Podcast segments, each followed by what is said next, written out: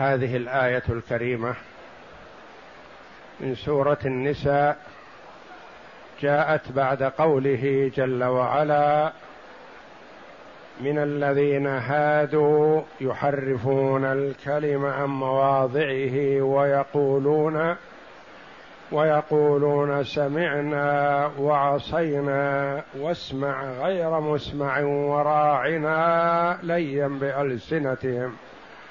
ليا بألسنتهم وطعنا في الدين. الآية.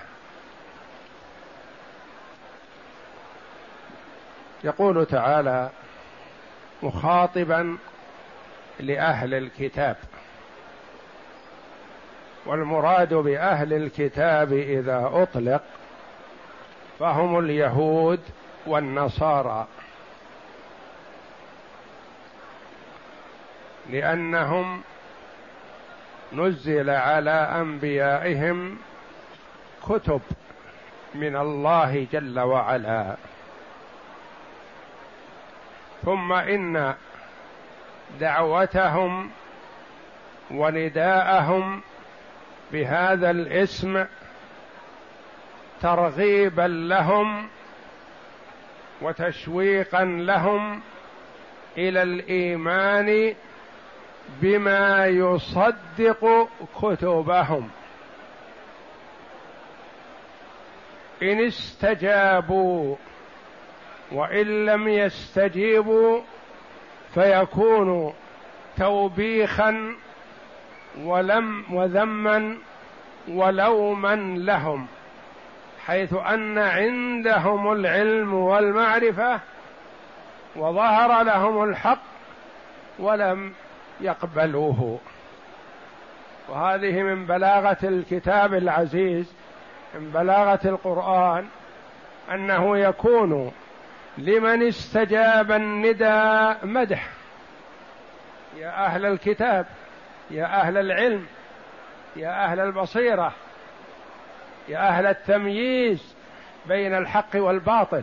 عندكم كتاب. مثل ما تقول أيها العالم أيها الفقيه في الدين أيها البصير بأمر الله هذا مدح. إن استجاب فهو على مدحه.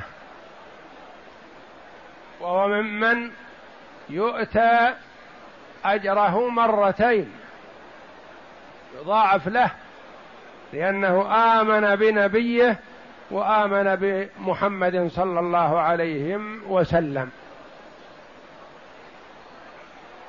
فهو مدح لهم. وإن لم يستجيبوا فيكون ذم وتوبيخ. مثل ما تقول أيها العالم تعمل كذا؟ تعمل كذا أيها العالم؟ أنت عندك شهادات وعندك علم وعندك بصيرة تعمل هكذا؟ هذا توبيخ. يعني عمل الجاهل يلام عليه لكن لوم العالم بالضلالة يلام عليه أكثر. فقوله جل وعلا يا أهل الكتاب يا أهل العلم وأهل الكتب المنزلة من الله جل وعلا ومنهم من يستحق الثناء والمدح مثل عبد الله بن سلام ومن آمن معه من أحبار اليهود وهم قلة ومن آمن بعد ذلك ككعب الأحبار آمن وأسلم في خلافة عمر رضي الله عنه. فيكون مدحا وثناء. فإن لم يستجب فيكون توبيخ ولوم وذم. كيف لم تستجب وأنت عندك العلم والمعرفة؟ تعرف محمدا كما تعرف ولدك وأكثر. ولا تستجيب. يا يا أيها الذين أوتوا الكتاب أعطوا. أعطاهم الله جل وعلا الكتاب على ألسن بواسطة أنبيائهم عليهم الصلاة والسلام. فاليهود عندهم التوراة فيها حكم الله وهي كلام الله. منزل غير مخلوق. أنزلت على موسى عليه الصلاة والسلام والنصارى عندهم الإنجيل كلام الله جل وعلا منزل غير مخلوق. تكلم الله جل وعلا به وأوحاه إلى ملك, ملك إلى الملك والملك أن بلغه لعيسى على نبينا وعليه أفضل الصلاة والسلام. فهم لهم ميزة على غيرهم. يا أيها الذين أوتوا أعطوا. ومن الذي أعطاهم الكتاب؟ الله جل وعلا. فهم يذكرون بالكتاب وهم كفار. وهم مشركون. لأن اليهود قالوا عزير بن الله تعالى الله عما يقولون. والنصارى قالوا المسيح ابن الله تعالى الله عما يقولون. فهم كفار وهم مشركون لكن عندهم كتاب. فإن كانوا ممن لم يشرك وآمن بنبيه وآمن بمحمد فهو ممن يؤتى ويعطى أجره مرتين.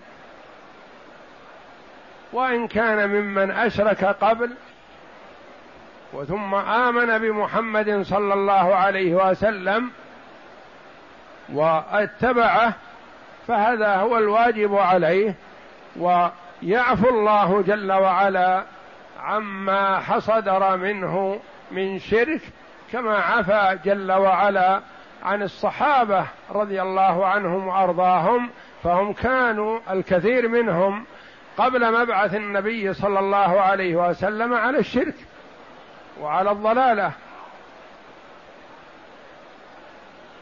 يا أيها الذين أوتوا الكتاب آمنوا بما نزلنا. آمنوا صدقوا واتبعوا واقبلوا ما نزلنا ما هو؟ القرآن. نزلنا. وفي قوله جل وعلا نزلنا أن القرآن الكريم نزل تدريجيا شيئا فشيئا. ما جاء دفعة واحدة وإنما جاء بالتدريج ولا يأتونك بمثل إلا جئناك بالحق وأحسن تفسيرا. يسألون النبي صلى الله عليه وسلم عن شيء ما سواء كان على سبيل التفقه والتعلم مثل أسئلة الصحابة رضي الله عنهم أو كان على سبيل التعجيز والتحدي كأسئلة الكفار فيأتي الجواب من الله جل وعلا مباشرة. تحصل الواقعة فيأتي الجواب من الله جل وعلا. تحصل الشدة والكربه والحرج فيحصل الحل من الله جل وعلا في الحال. مثل ما سبق قريبا موضوع التيمم. كل الصحابة تحرجوا وتألموا واشتد عليهم الكرب يبيتون ولا ماء والصلاة قريب وقتها ماذا يصنعون؟ ويتهمهم الصلاة فنزل الفرج من الله جل وعلا بالتيمم. تأتي المرأة تشتكي الحال على النبي صلى الله عليه وسلم. فينزل الفرج وهي عند النبي صلى الله عليه وسلم ما غادرت مكانها. قد سمع الله قول التي تجادلك في زوجها وتشتكي إلى الله. والله يسمع تحاوركما. إن الله سميع بصير. ففي كلمة نزلنا فيها دلالة على نزول القرآن تدريجيا شيئا فشيئا حسب الوقائع حسب الوقائع والأحوال وما يريد الله جل وعلا تشريعه أو نسخه ورفعه. نزل في ثلاث وعشرين سنة مدة حياة النبي صلى الله عليه وسلم في الرسالة.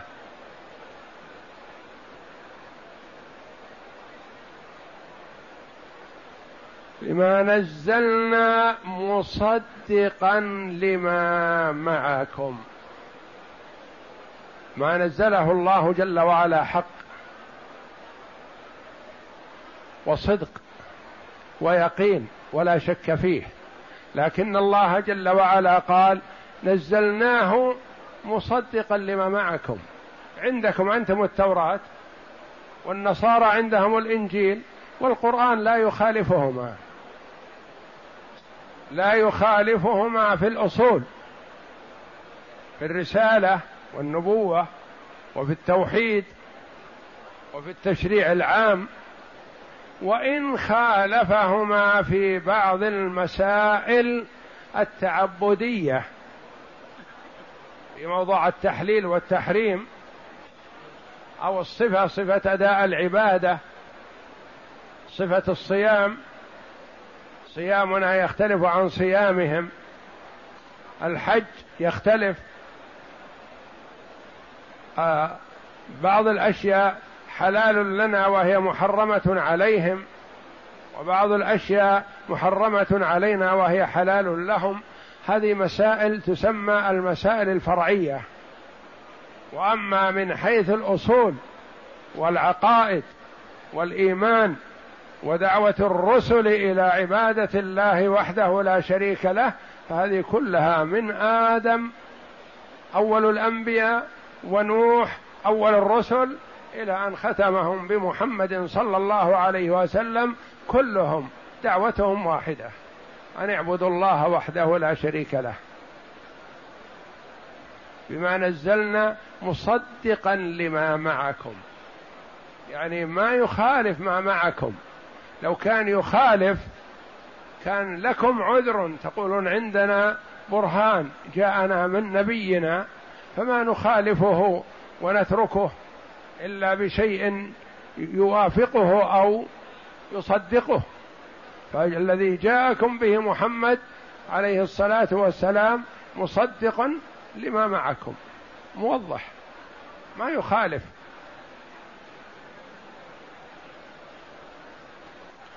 مصدقا لما معكم من قبل أن نطمس وجوها فنردها على أدبارها أو نلعنهم. توعدهم الله جل وعلا بعقوبتين. يوقع أيهما شاء جل وعلا. من قبل أن نطمس وجوه الطمس المسح والإزالة والإذهاب والوجوه كرمها الله جل وعلا. وجعل فيها كثيرا من الحواس. البصر والفم والأنف والسمع والحواس غالبها مجتمعة في الرأس والوجه والمرء خلقه الله جل وعلا كما قال لقد خلقنا الإنسان في أحسن تقويم. يمشي على أمامه ولا يرجع القهقرة ونظره يكشف له ما أمامه. ويداه يمدهما أمامه. ويقابل الناس بوجهه.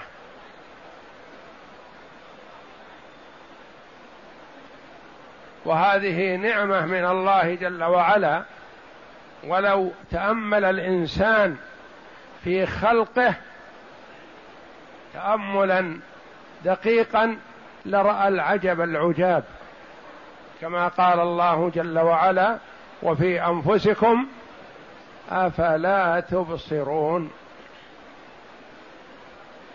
وتركيب أعضاء الجسم والحواس والجوارح وتهيئتها واجتماعها وتفرقها ومشي الإنسان وجلوسه ونومه وأكله وشربه وما أودع الله جل وعلا في جسم الإنسان من العجائب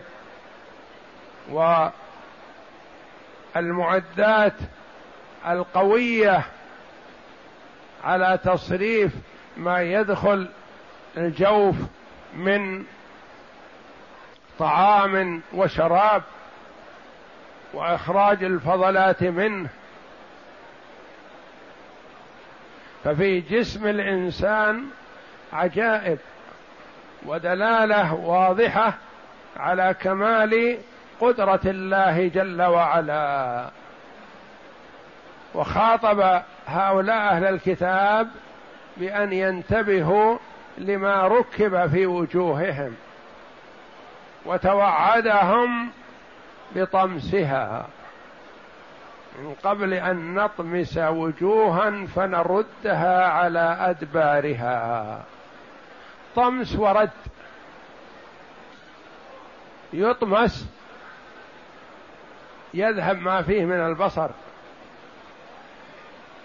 ويرد الوجه إلى القفا فيصير يمشي القهقرة ما يستطيع يمشي أمامه.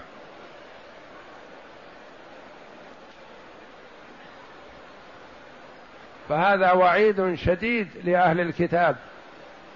لما سمعه من سمعه من عقلائهم سارع.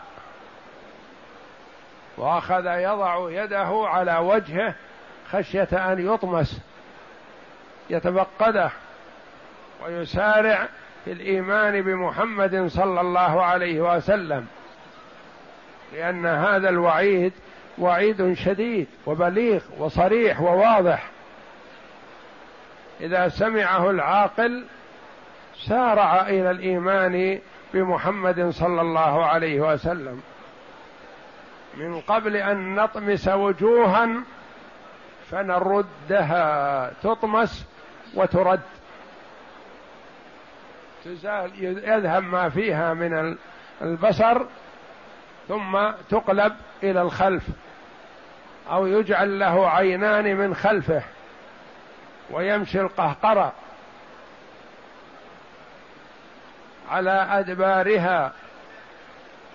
أو نلعنهم واللعن هو الطرد والإبعاد من رحمة الله.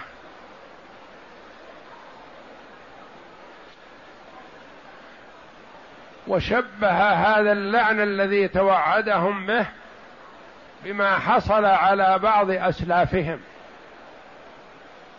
لما عصوا أمر الله جل وعلا وتحيلوا على استحلال ما حرمه الله جل وعلا.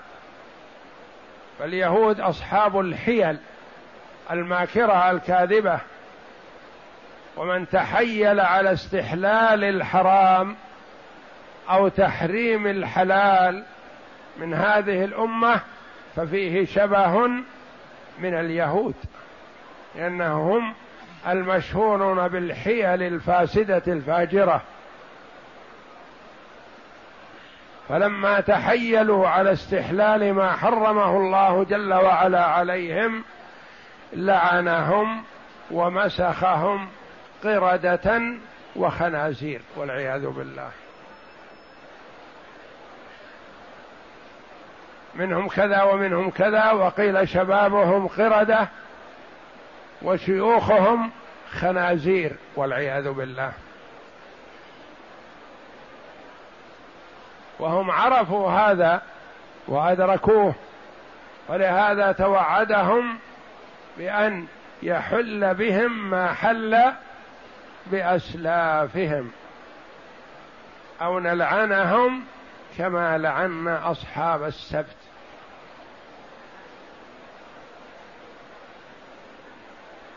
أصحاب السبت معروفون تحيلوا. واليهود في وقتها صاروا ثلاث فرق. فرقة تحيلت لاستحلال الحرام. حرم الله جل وعلا عليهم صيد السمك يوم السبت. وأباحه لهم في غيره.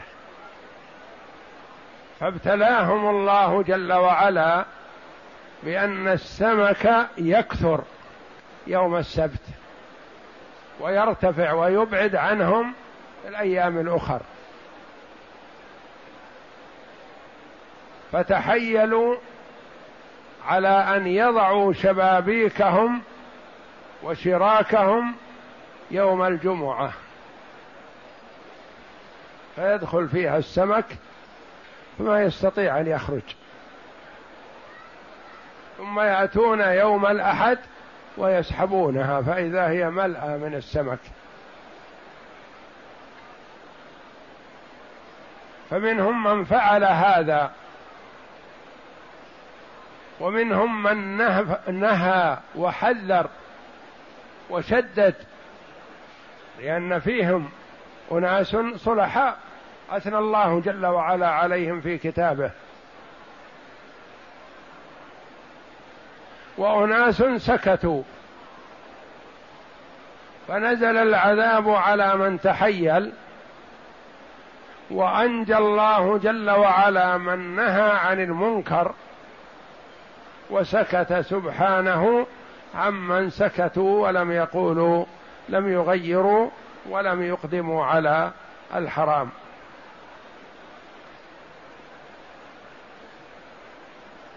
وهكذا إذا نزل العذاب فإنه لا يسلم منه إلا من أنكر وأمر ونهى.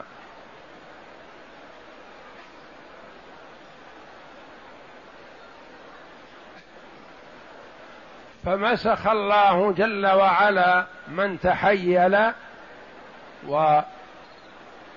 وصاد السمك وضع الشراك يوم الجمعة وسحبها يوم الأحد لأنه عبارة أنه صائد يوم السبت. فمسخهم الله جل وعلا قردة وخنازير والعياذ بالله.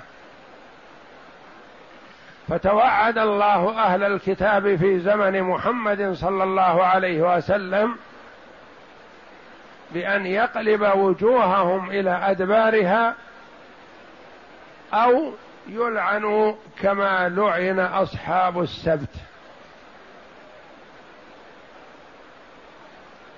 وفي قوله جل وعلا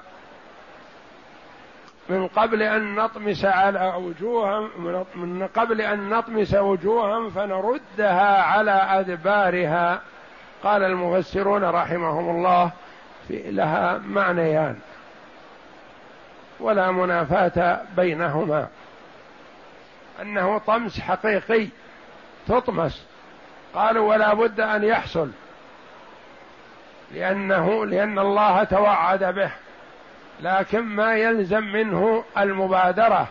لأن الله جل وعلا يمهل ولا يهمل. ومنهم من قال هذا الطمس هو ضلالهم. وبعدهم عن الحق. وعدم إدراكهم للحق. وأنهم لا يهتدون سبيلا.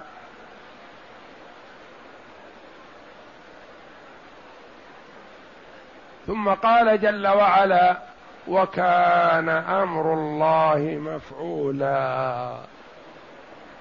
كان أمر الله مفعولا. ما يقال هذا الشيء مستحيل أو صعب أو غير مناسب. أو كيف يفعل هذا وكان أمر الله مفعولا. لا راد لما أراده.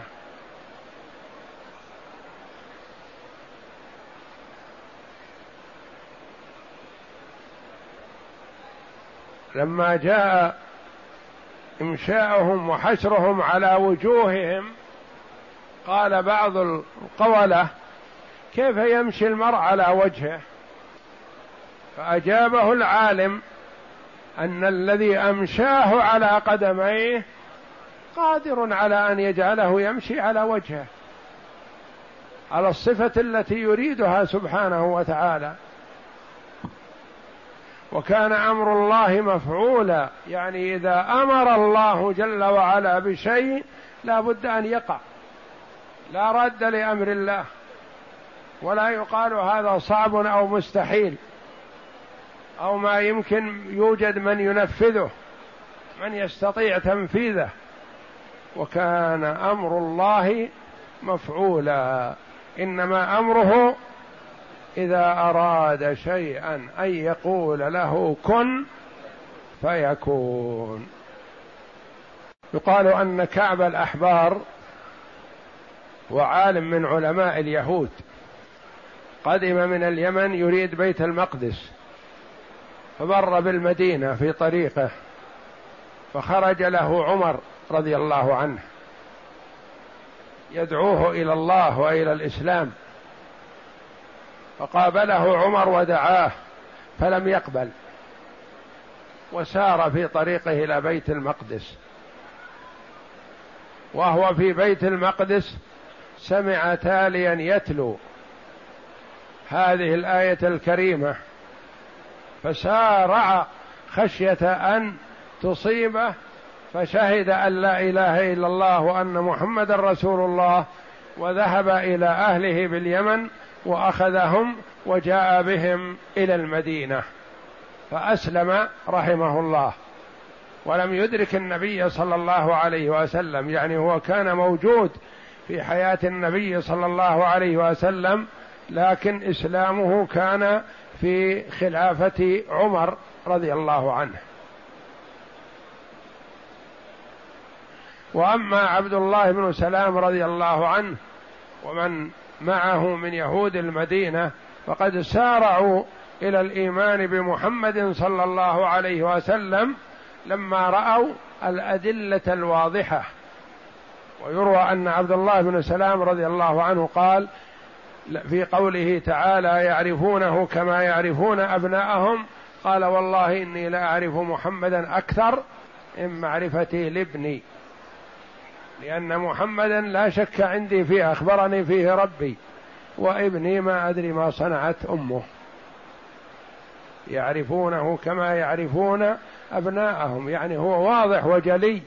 ودعاهم النبي صلى الله عليه وسلم وجمع أحبار اليهود ويدعوهم إلى الله ويقول والله إنكم لتعلمون أني جئتكم بالحق. فينكرون ويقولون ما نعلم هذا لو نعلم هذا اتبعناك لكن ما نعلم هذا. ثم يتحيلون لصرف الناس عن لاتباع محمد صلى الله عليه وسلم حيث يقول بعضهم لبعض آمنوا بالذي أنزل على الذين آمنوا وجه النهار واكفروا آخرة. خبثاء. يقول إذا رددتموه من أول مرة ما يقبل منكم. لكن آمنوا به. ثم بعد هذا أرجعوا. لأنكم تقولون لما اطلعنا على ما جاء به محمد وجدناه غير الحق. فرجعنا إلى ديننا. يريدون صرف الناس عن الإيمان بالله ورسوله أو نلعنهم كما لعنا أصحاب السبت. يعود الضمير إلى هؤلاء الذين جعل الله وجوههم في أدبارهم. يعني يحصل لهم الأمران أو أحدهما. من قبل أن نطمس وجوها فنردها على أدبارها أو نلعنهم كما لعنا أصحاب السبت وهم يعرفون أصحاب السبت. قال رحمه الله تعالى يأمر الله تعالى أهل الكتاب بالإيمان بما نزل على رسوله صلى الله عليه وسلم من الكتاب العظيم الذي فيه تصديق الأخبار التي بايديهم التي بأيديهم من البشارات ومتهددا لهم إن لم يفعلوا بقوله من قبل أن نطمس وجوها فنردها على أدبارها. قال بعضهم معناه من قبل أن نطمس وجوها فطمسها هو ردها إلى الأدبار وجعل أبصارهم من ورائهم ويحتمل أن يكون المراد من قبل أن نطمس وجوها فلا نبقي لها سمعا ولا بصرا ولا انفا. ومع ذلك نردها إلى ناحية الأدبار. وقال ابن عباس رضي الله عنه طمسها أن تعمى. فنردها على أدبارها.